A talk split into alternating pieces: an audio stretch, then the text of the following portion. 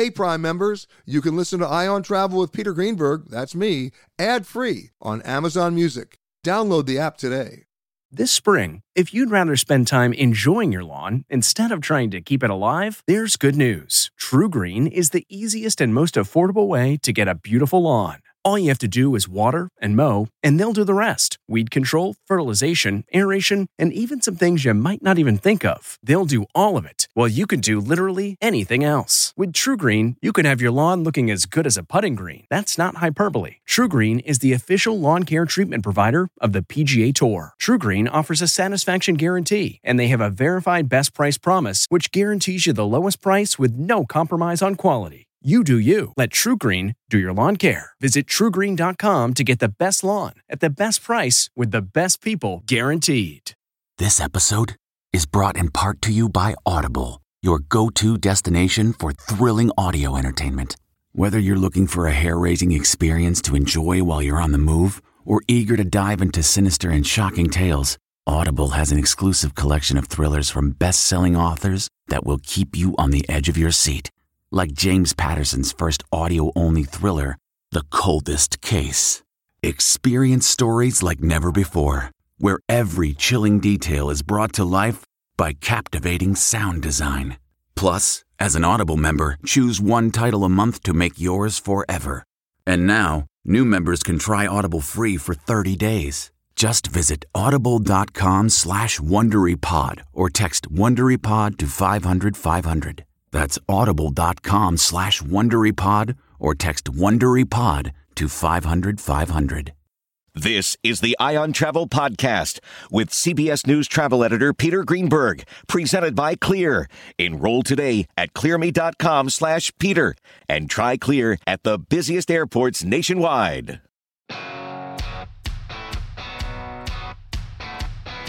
Hi, everybody. Peter Greenberg here, and welcome to another Eye on Travel podcast. On this episode, I'll sit down with Marriott CEO Anthony Capuano for an extended conversation on the state of the hotel business and, of course, what it means to you. It's a detailed discussion on recovery and resilience. Then, what was the most complained about item in travel the past 2 years? It was travelers' inability to get refunds on trips that were canceled by airlines, hotels, and resorts, tour operators. But what was the second highest number of complaints? It was travel insurance. Folks who, with all the best of intentions, bought travel insurance to protect them in the event of a cancellation, only to discover that their policies wouldn't cover pandemic. I'll speak to Richard Aquino of Allianz, one of the largest travel insurance companies on the planet, on what the insurance industry is doing now, and finally, it all gets down to money, which is why I talk with Jill Schlesinger, CBS News business analyst and host of Jill on Money, inflation, jobs, and how you can protect yourself financially. First up, the CEO of Marriott, Anthony Capuano.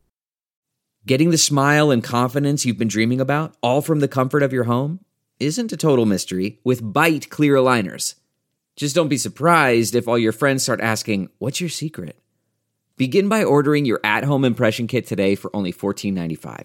Byte Clear Aligners are doctor-directed and delivered to your door. Treatment costs thousands less than braces, plus they offer flexible financing, accept eligible insurance, and you can pay with your HSA FSA. Get 80% off your impression kit when you use code WONDERY at Byte.com. That's BYTE.com. Start your confidence journey today with Byte. Mr. Capuano, welcome to the show. Peter, great to be here, and Happy New Year. And Happy New Year to you. Let's start off with pre-pandemic.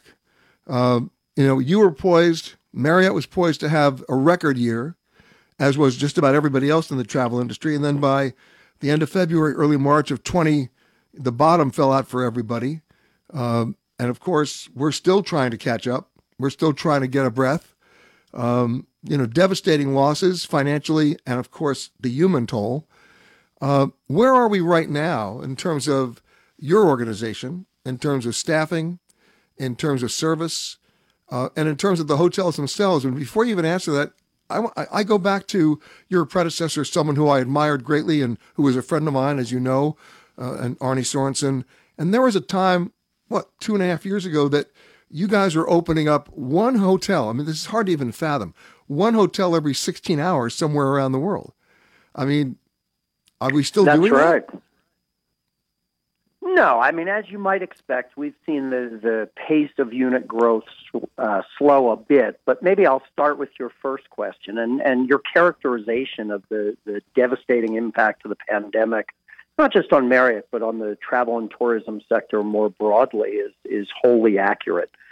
In those early days of the pandemic, we saw our revenue drop by more than 90%. We had fully a quarter of our nearly 8,000 hotel portfolio shuttered.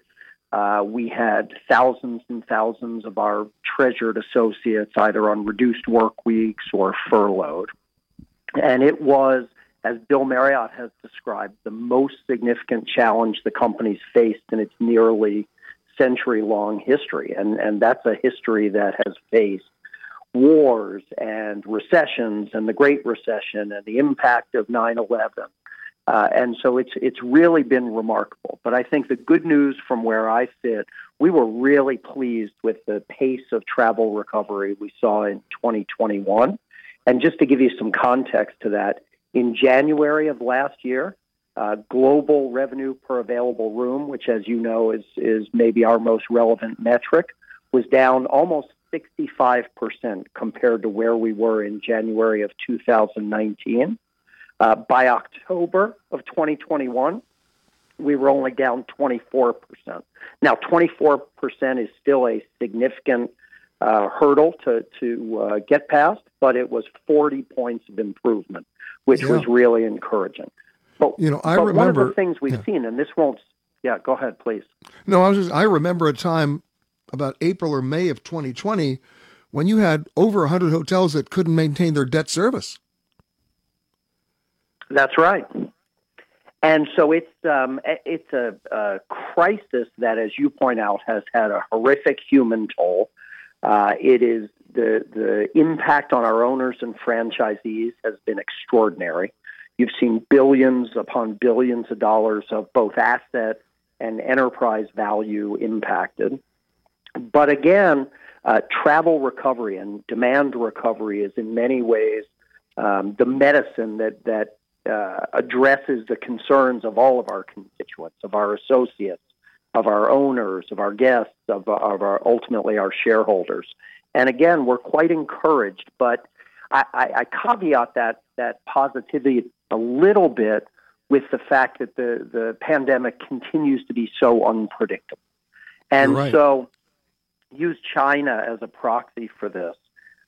Earlier in 2021, on an earnings call, Lini Oberg, our CFO, and I talked in glowing terms about the fact that demand in China was already above pre-pandemic levels, not just in aggregate, but in each of our three principal demand segments, business transient, group, and leisure.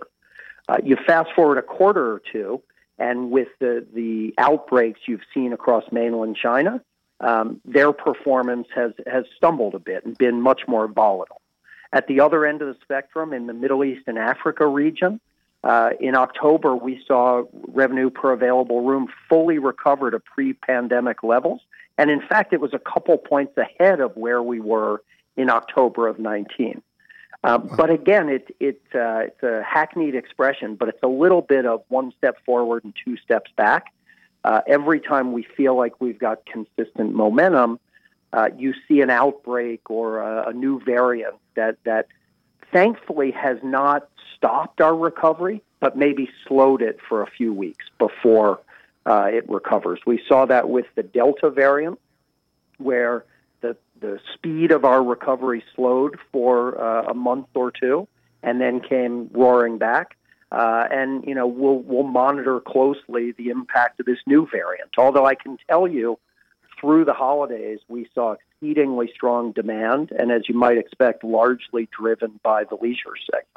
Yep, exactly. But here's a question for you. And we talked about, well, we haven't talked about it, but I've been talking about, the Great Resignation and so many people getting hit in travel and hospitality. According to World Travel and Tourism Council, 10% of the jobs left and didn't come back, which of course affects staffing at your hotels, your competitors' hotels, airlines, across the board in travel and tourism. And I checked into a hotel recently, and you'll be happy to know it was not your hotel. And I checked in and I said, hey, can you press my jacket? No, we don't do that anymore. Okay, what about, do you have any restaurants in the hotel? No, don't do that anymore. Okay, what about, of course, no room service because no restaurants. What about housekeeping? It only comes once every 4 days. And my question to them at that point was, and you're charging your regular rates? And they said, yeah. Right. And I said, wait a second. And the joke was, this was the convention of the American Society of Travel Agents. Oh, goodness. Yeah, well, I'll ignore the fastball you served me, which was you should have been in one of our hotels. But I know. I didn't give you that one. No, but you raised a really critical set of challenges facing the industry broadly. Without question, especially for a company like Marriott that is so focused on its associates and putting its people first. Some of the decisions we had to make around furloughs and job eliminations were, by a wide margin, the toughest aspect of the pandemic. But I think as an industry, one of the challenges we have now, and you'll understand this well, Peter, for decades, I think the prospective employees looked at the travel and tourism sector as a bit of a safe harbor, an area where there was always plentiful employment opportunities and really incredible opportunities to build careers.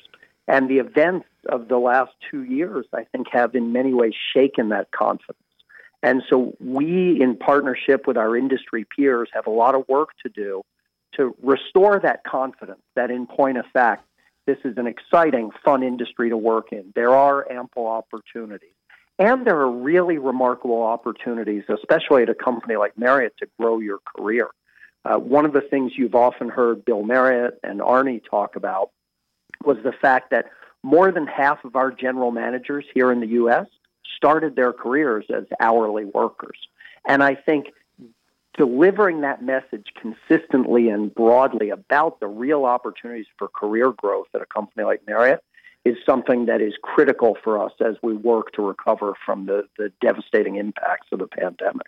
Anthony, the real challenge. I was at a hotel, which was one of your hotels, in Montgomery, Alabama, which is a Renaissance, and there was one woman working at the restaurant. It was sad, and hardworking. She was doing almost 3 shifts a day. I didn't even know she slept. And I asked her, how long have you worked here? And she said, 6 years. And she'd never seen anything like this. And she was determined to still provide service and do the best she could under very trying circumstances. And yet everybody that I talked to in the hospitality industry, and look what's going on in the airline business, they're understaffed. So what steps are you taking to train new people? What steps are you taking to hire new people? And then, of course, from a consumer point of view, what services are you going to be bringing back that you couldn't do for the last 20 months that you're now going to try to bring back? I'll give you maybe a micro and a macro answer to that set of questions. Certainly, particularly in leisure-focused markets where we've seen demand return most rapidly, we've got to get the hotels staffed back up. As you point out, because of the strength of those leisure destinations, the big brand companies have significant pricing power, which is terrific as long as we can deliver the value associated with that strong pricing power. And so we're certainly doing job fairs and sign-on bonuses and associate referral programs and all the sorts of steps you would expect to help get the hotels fully staffed. But that may address some short-term concerns. The real challenge for us, or the real opportunity for us, is really differentiating our company in terms of the opportunity to build a career as opposed to just get a paycheck. And so the way we treat our associates, the upward mobility opportunities that exist, the things that have really set us apart for about 95 years have to be front and center in every one of those conversations. The other issue, though, that you raise is what are guest expectations as they get back on the road? In the early days of the pandemic, in the hotels that were open and operating, we had a very significant focus on enhanced cleaning protocols to try to inspire traveler and associate confidence. Today, you've got a mixed bag of guests. You have some guests who are fully vaccinated, boosted, confident, ready to travel, and anxious for things to be the way they were pre-pandemic. You have others that are just starting to dip their toe back into travel. They may have some hesitancy to interact with the front desk team. They may have some nervousness about housekeepers coming into the room during their stay. They might be nervous about dining in the restaurant. And so we've got to try and balance each of the sets of individual concerns that our guests have. And it is most certainly challenging. I think the availability of touchless technologies, the ability to check in online, the ability to use a mobile key, the ability to order in-room dining through the Marriott app. All of those technologies are really valuable for those guests that still have some measure of discomfort. But at the same time, we've got to make sure that high touch is available for guests that are comfortable, that want to talk to the concierge about local restaurant recommendations, that want to interact with the staff about where should I go running, where should I go, what museum should I visit. And so it's still very much a work in progress, but we're trying to strike that right balance. You know, even pre-pandemic, Anthony, if the concierge was a kiosk, I was not happy. But we'll see what happens with that. But talk to me about what you're doing now in terms of... Yeah. No, go ahead. No, go ahead, please. No, I was about to say in terms of training. Training is it's one of our biggest strengths, and thank goodness that's the case, because as you point out, with the number of folks that have left the travel and tourism sector, perhaps permanently, we are casting a much wider net to try and identify new associates, some of whom are terrific candidates, but they don't necessarily have hospitality experience in their background. And so we've got a much steeper learning curve. And I think our in-person and our online training platforms really give us a big leg up in trying to get those folks up the learning curve quickly.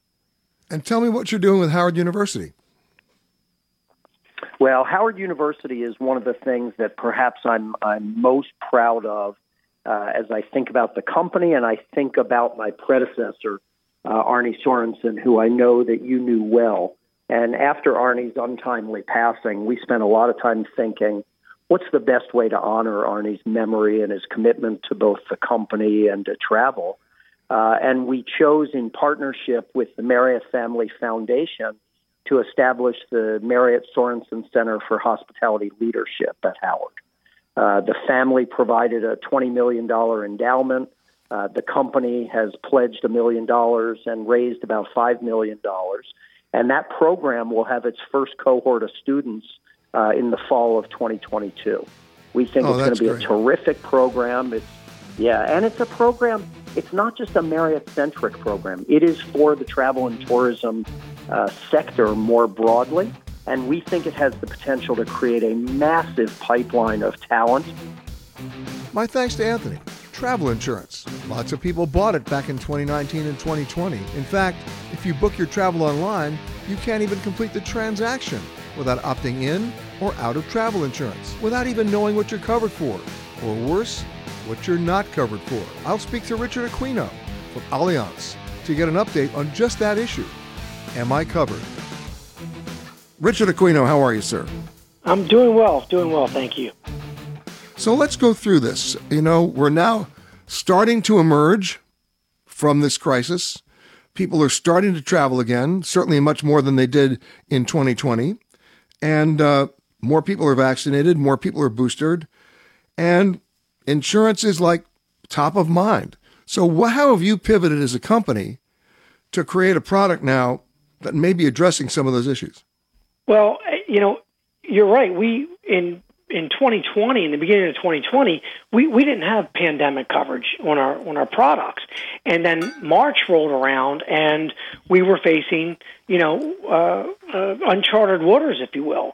And so our policies didn't really work. So we had to make changes, and fast. So we made accommodations that we would actually cover for cancellation for COVID, and as well as other pandemics, and we made some accommodations that your medical would cover that. So if you were traveling and you got sick or ill on a trip and it was because of COVID, that was a covered medical claim. Just like if you had to cancel because you, a traveling companion, a relative, a father or a mother, got COVID, you could also cancel and receive a full refund. Now, every policy, of course, is different, but we blanketed this statement to all of our policies and really upped the coverage level as we introduced new products into the marketplace. So we made accommodations until we could get all the filings and everything correct with all the states to actually have this coverage. So now it's part of our product line where it not only covers for trip cancellation, trip interruption, medical, but we cover quarantine, we cover denied boarding. So, you know, our goal at Allianz is to build the strongest products in the market that accommodate our travelers and our travel partners. And this is what we needed to do and did in the marketplace. Okay, so let me play a little bit of devil's advocate with you, and that is so many people who listen to my show or watch me on TV, they'll make their reservations online. And when you make a reservation online with any of the OTAs, whether it's Orbitz or Expedia or Travelocity or whoever you're working with, in many cases, you cannot complete the transaction unless you either opt in or opt out of the insurance. You see that. You're part of that. So in the best of intentions, you want to be able to get yourself protected. But I worry about the language on that first page of the websites because it doesn't necessarily always tell me what I'm covered for or what I'm not. At least that was my experience in 2020 and part of last year. Have you fixed the language on the websites?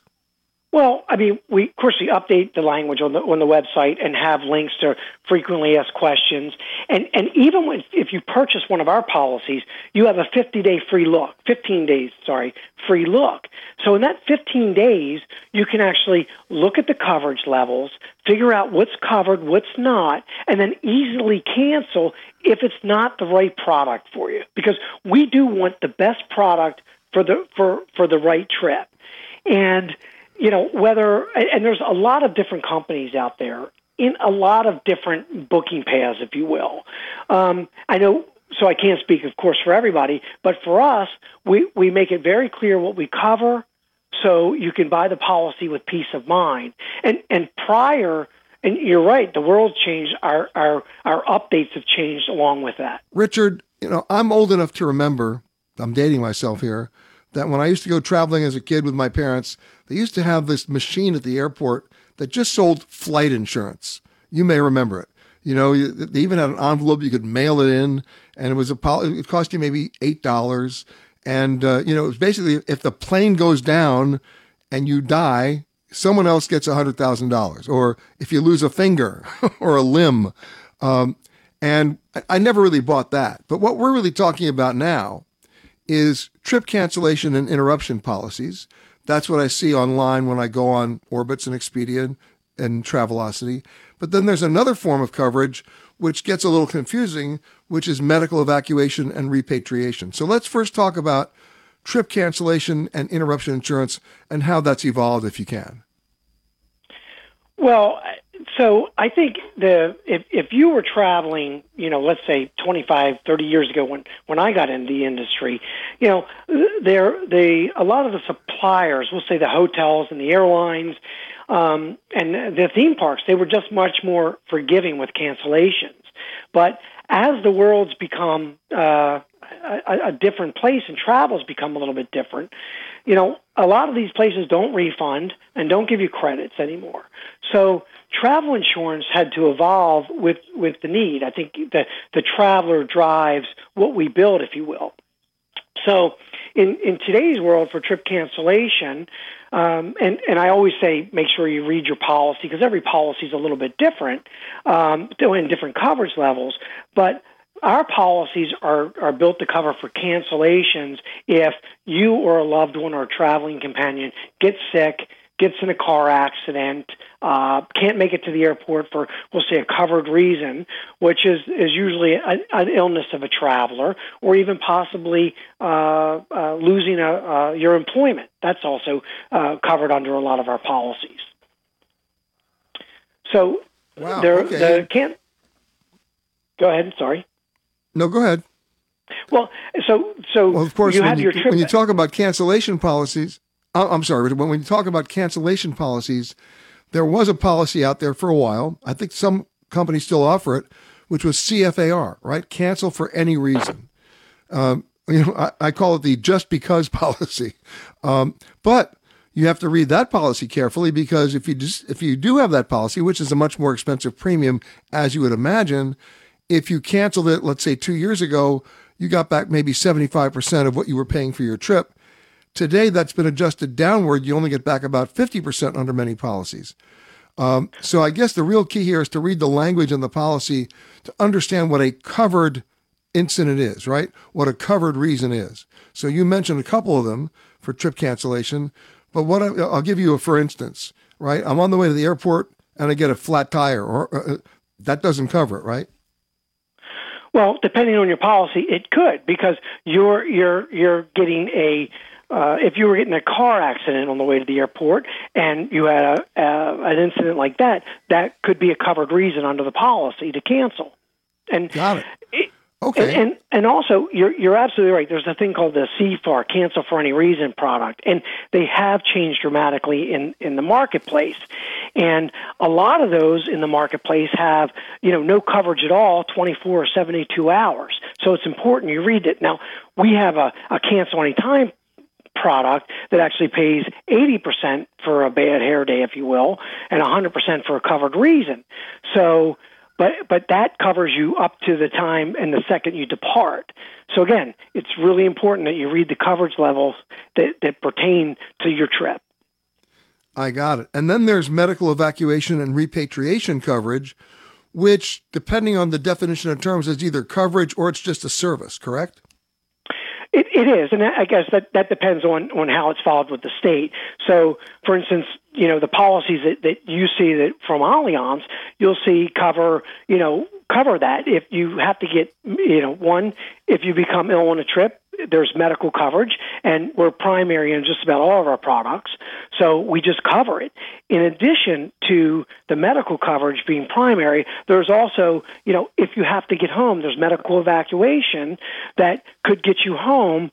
So if you need to get to an appropriate facility, and it's here in the United States, we're going to get you to that facility. And if you're in Germany and there's great health care, then, of course, we're going to take care of you there and cover that bill up to the coverage limit.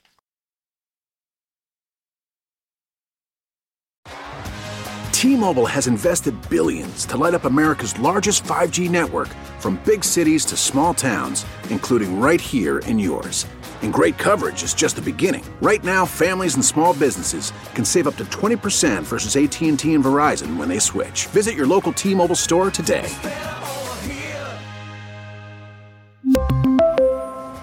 Plan savings with 3 lines of T-Mobile Essentials versus comparable available plans. Plan features and taxes and fees may vary.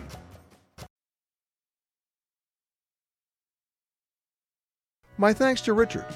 And now it's time to really follow the money, as in your money, in this brave new economic world of COVID. Jill Schlesinger, CBS News business analyst and host of Jill on Money, has the dollars as well as the cents. How are you? I'm great. Thanks for having me. So here we are. It's a new year. We're emerging slowly from this crisis, but one of the things that we saw in a big way last year in May, June, and July was that pent-up demand. People were traveling. They couldn't help themselves. And they were spending money like I've never seen it. All this money that had been on the sidelines, and money didn't seem to be a problem. People were spending full bore to go everywhere they wanted to because they were trying to make up for lost time. And, of course, you'd be the first person to say, maybe not such a good idea. Not necessarily. Look, I think that a lot of people were really fortunate in that they kept their jobs. They were really pretty stable, and as a result, they were able to say, hey, look, you know what? I didn't spend all the money I used to spend on travel. A lot of people set up separate travel budgets, just they have a little bucket of money set aside.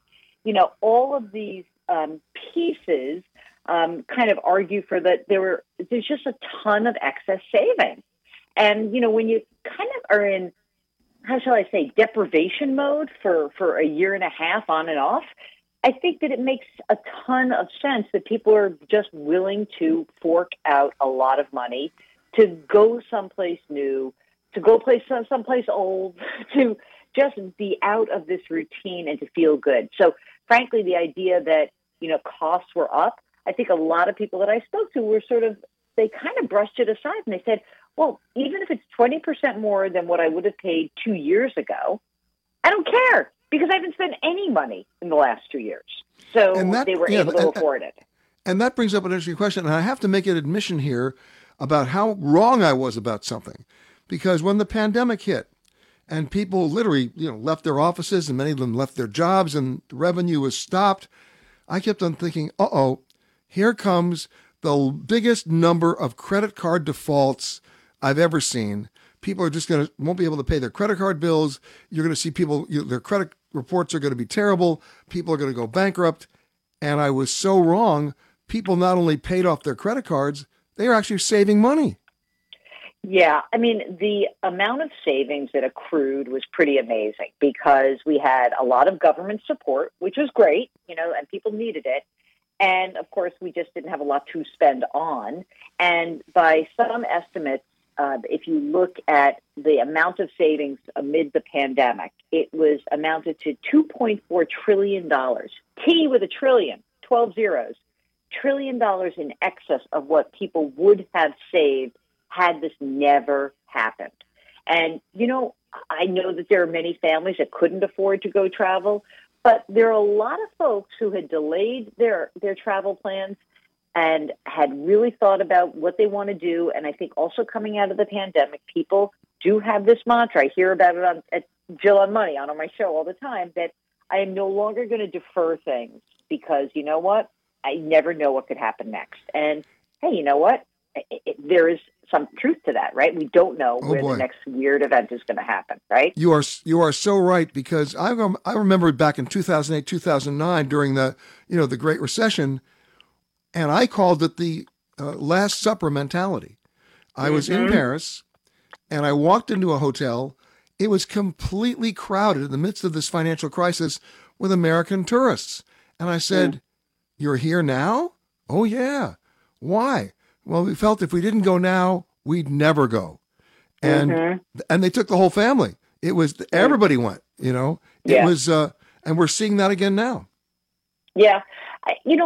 I think there's also a sense of deprivation and, you know, scarcity, which we come out of that and there's an exaggerated response, right? I mean, it's a little bit like yo-yo dieting, right? Like I've been so good for so long. Oh, it's the holidays. I'm going to eat strap that feed bag onto my face. Oh, wait, I'm talking about myself and eat for a month. And, you know, I don't think there's anything really wrong with that. I think that for a lot of people who really do love to travel, it was sort of the double whammy. You know my executive producer, Mark Talercio, and he's a big traveler. And for him, the only thing that his entire goal for 2022 is, you know, he's got two things: get my kid inoculated because he has a 2.5-year-old, and get on an airplane and go someplace.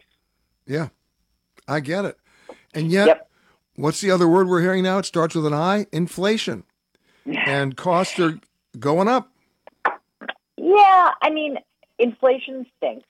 It's, you know, we saw the recent report of the CPI was out. Prices up overall by 7% from a year ago. A lot of travel stuff is up pretty big. You know, what happened was kind of interesting that we first were told that don't worry about inflation. It's really about that's goods inflation, meaning that we had weird supply. And when you wanted to buy stuff, the stuff was in the wrong place at the wrong time and costs were going up right as people were demanding more. But with services, I think there was a real pent up aspect to it. Like, I'll just pay anything to get on an airplane. I'll just pay anything to stay in a hotel. And I think that the question really becomes, you know, how will people feel about booking their next trip, not the first trip out of COVID, but their second or third trip if the costs remain high?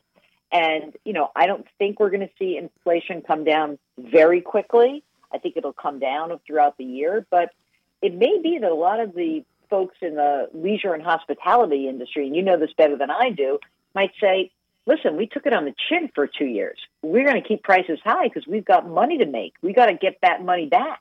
So I don't know, do you think hotel rates are going to go down? Am I going to get a deal on going to the Bristol and Paris? I kind of doubt it. Well, you picked the one hotel where you're probably not going to get the deal. I like to make it hard for you, Peter. No, I know. But no, you're right. I mean, look, they're trying to recoup revenue that they otherwise could never recoup. At the same time, they're doing it by providing less service, right? No housekeeping or limited housekeeping, no room service, no laundry. Maybe the restaurant's not even open, but they're charging the regular rates. It's a really interesting challenge to see if the audience, the travelers, the people who listen to the show, will approach that and just take it sitting down. You may have a situation where everything becomes negotiable at a certain point. I see that a lot. Yeah, I think that's really interesting because I just think it's hard to know what consumer behavior is going to look like. And that's the thing that the Federal Reserve is going to be very focused on, right? So, this is coming the weekend after Federal Reserve Chair Jerome Powell was testifying before Congress. He had another confirmation hearing to sit for another 4 years as chairman of the Federal Reserve. And he couldn't have been clearer in saying the Federal Reserve is now feeling like the employment situation is under control. It's time to attack prices, that they will act forcefully, that they will raise interest rates by at least 4 times this year by 1/4 of a point each. I mean, that really doesn't do much, by the way. That means we go from 0 to 1%. We're still not at what I would call sort of normal times in interest rates. But, imagine this, Peter, if you had a situation where the Fed's raising interest rates, the stock market starts to slide, maybe we actually see the Fed go a little bit too far, and maybe there's actually like a plain old recession, not a COVID scary like dip and return back, but a regular old recession. What will that do to the travel industry? And I don't know. I don't know because I still think there's a lot of people who made a lot of money during this pandemic. And I know that's not a particularly pleasant thing to think about while others were suffering and hundreds of thousands of people dying. But there are a lot of businesses that did very well.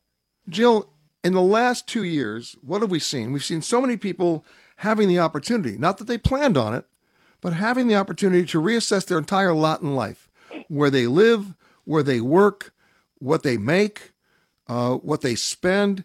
And at least 10% of the population, at least in travel and hospitality, decided to leave and not even come back. That explains some of the real staffing shortages that you're seeing across the entire travel and tourism industry. But as people change their location and they change their lifestyle, what does this do to the whole balance in the economy as people have to figure out, how to pay for it all? Yeah, I mean, look, I think Jill on Money is a program where we're very focused on money, but we're also focused on lifestyle, okay? And so when I hear from folks, and I should be plugging my other broadcast, Peter, Eye on Money, which is the CBS podcast. When we hear from people, what we're trying to do is how do we help you make the best choice to figure out what you want to do? And if travel is something you really want to do, the question that I'm often confronted with is like, well, okay, you want to do this. You want to do this thing called take a big trip. What are your assets? What are your opportunities to do that? Now, we already talked about the fact that a lot of people have savings. But the next question is, well, should I borrow money to do this big trip? And, I'm pretty wimpy about that. I don't love that idea. I know there's a ton of people who are happy to put the big trip on a credit card and pay it off over time. But there's all these new buy now, pay later services, which is basically like short-term financing. It's like the old installment loan at the department store, and that allows you to make a purchase to pay for your trip, and you pay for it at a future date. And often it's interest-free, so it's certainly better than a credit card. I'm a little concerned when people spend money they don't have. I get that they want to go do the things they want to do, but I think it's different if it's a small amount of money and you have a good sense that, hey, I'm going to get a bonus, or I think I'm probably going to get a raise, or, you know, I'm just waiting for a moment where I get maybe a distribution from something, or you know, whatever, I'm selling property. That's one thing. I think people have to be really careful not to go into debt to do fun stuff. I know it's hard to do, but I would really warn against that. So your motto of the day is no debt for fun stuff. Well, I mean, I you know, no soup for you, like in Seinfeld. I think the problem is that, you know, I was just talking to somebody who actually had a really interesting situation where she has a nephew who lives in a far off continent who is getting married. I don't even want to add, but he lives in Africa and he was getting married. But to bring her whole family to Africa for this trip was a ton of money. And it was interesting. Like, she said to me, how do you feel about me not making a retirement plan contribution and instead using that money for this trip? I said, look, I don't feel good, but it's not the worst thing in the world. Like, you're going to keep working. You know, you're 45 years old. That doesn't seem to me like the worst decision. It's a once in a lifetime kind of thing. And, you know, are you willing to try to work a little bit harder and maybe add an extra 6 months to your work life at the end of the day? Then sure, do it. So I don't want to be a curmudgeon either. Well, I could be a curmudgeon. You could, and you could get special bonus miles for being a curmudgeon. Thank you very much. There is a whole point plan for that. I know. And of course, speaking of frequent flyer miles, you know, every year, some overzealous IRS auditor wants to determine that frequent flyer miles are income. And basically, people aren't taxed on them. And the funniest thing happens. It ends up in tax court, and it always gets thrown out by the judge. You want to know why? Judge has 12 million miles on American. You got it. Well, you were taught me a long time ago, which is, like, use the miles while you have them. Like, I think that there's something that people don't realize, which is you know, inflation works in many ways. And one of the ways we've seen inflation work, of course, is that, you know, obviously miles buy far fewer benefits today than they once did, you know, in the early years. So, hey, look, I get it. Use your miles when you can. But also, you know, look, there's also things that are interesting about, like, travel and fighting for, like, making sure that you get the stuff that you deserve. You know, I had a situation myself. I was supposed to take a trip to London and Berlin right before the pandemic. I couldn't use the ticket. But I spent hours making sure that I could apply that ticket and use it for another trip, which I then had to change again because of the variants. But, you know, sometimes I feel like these organizations, these large travel organizations, are able to, like, kind of nail you because it's so painful sometimes to just chase down the details and make sure that you get what you're due. And there's really no one else to do it for you. You're going to have to do it yourself. I've got a great scenario for you here, Jill. During the pandemic, obviously, so many people working from home. Even if they relocated to a remote location, they were working from somebody's home. And now the question becomes, is the home office now even more deductible? I hate to do this to you because it really is the worst. But in 2017, we had a big tax bill passed. No one really remembers this. It seems like 2017 sounds like 100 years ago right now, right? And in that tax bill, tax brackets went down. It was very lucrative for a lot of people. It's very lucrative for a lot of the businesses out there.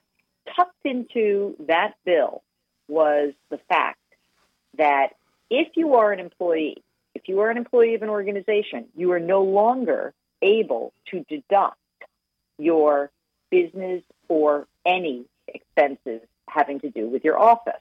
So if you're an employee, no home office deduction, and also no deductions for your stand-up desk, no deduction for other pieces of your life that you are handling. And, you know, I think a lot of people are really confused about that. They're like, well, I had to spend the money to do this. I had to spend money to buy a new desk. I had to buy a new screen. You can't deduct any of that. However, If you're a self-employed or a gig worker, I think you got to know that when you have all of those expenses, those can be deducted. And those can be deducted from your employment income. So that's really, really important to know. Like you can't deduct it if you're an employee, and you can deduct it if you're self-employed. And same goes for your house or your home office. If you're an employee, no. If you work for yourself, absolutely.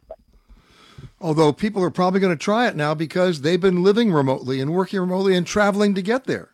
Yeah, it won't matter. They're going to get denied. It's a bad bet. You're just not going to get. Unfortunately, it's going to be an audit red flag, and so it's not even worth trying. Wow. Okay, I'll give you one. Okay. There was tucked into an act called the FAST Act, a provision from the IRS that if you are delinquent in your taxes, mm-hmm. or you made a promise to pay your taxes and then didn't continue the payments, mm-hmm. guess what happens? What? This is a travel story. They will revoke your passport. Ooh. Or if you're applying for one, you'll be denied. How about that? That's not good. I don't like that at all. Yep. So listen, look, the rules are changing. This tax season is going to be insanely confusing for people. And I'm sorry to tell you that, like, I wish it were different. That's just the way it's going to be. If you have changed jobs, if you are new to something, if you had a big transaction this year, you may want to try to get in touch with a tax preparer earlier than you might otherwise. It's just not going to be worth it for you to not really be on top of this. Don't wait till the last minute. It really is it's going to be a soupy tax season. We just got a report out from the IRS. Tax season opens on January 24th this year, okay? And what we now know is that they are warning us. They're understaffed. They know that they owe refunds from the last 2 years. They know that people are confused by the child tax credit. They know that people are confused by the rules around how to claim unemployment benefits. They know that people are confused about a million things. And guess what? They just don't have anyone to help you. And it's going to be bad. It's going to be you better go book your trip now because you're going to deserve a nice vacation after you are done with your taxes this year. I'm sorry to say. So basically, we're talking travel tax rehab. Exactly. And I'm sure there's a spa for that. I'm sure there's probably a nice treatment for that. So basically, is that a medical deduction then? Oh, boy. Yeah, you can deduct medical as, you know, has to be more than 7.5% or 10% of your adjusted gross income. But now I'm giving you too much tax stuff. But what I really do want to say is that as you know, I love to travel myself. I'm a huge believer in getting outside of yourself, about taking downtime, about trying to experiment and be in other areas that makes you more productive in your real life, that gives you exposure to other human beings. Like, I really am such a huge fan. My thanks to Jill, to Richard Aquino, and to Anthony Capuano. And my thanks to you for listening to this Eye on Travel podcast. For more conversations with the world's leaders in travel, as well as answers to your travel questions, be sure to rate and review this podcast wherever you listen to podcasts. And for all the breaking travel news, there's an easy solution. Just log on to petergreenberg.com. Special thanks to our sponsors at Clear. Enroll in Clear at clearme.com/Peter and zip through busy airports nationwide. If you like Eye on Travel with Peter Greenberg, you can listen early and ad-free right now by joining Wondery Plus in the Wondery app or on Apple Podcasts. Prime members can listen ad-free on Amazon Music. Before you go, tell us about yourself by filling out a short survey at Wondery.com/survey. Save on Cox Internet when you add Cox Mobile and get fiber-powered internet at home and unbeatable 5G reliability on the go. So whether you're playing a game at home, yes, cool, or attending one live, no!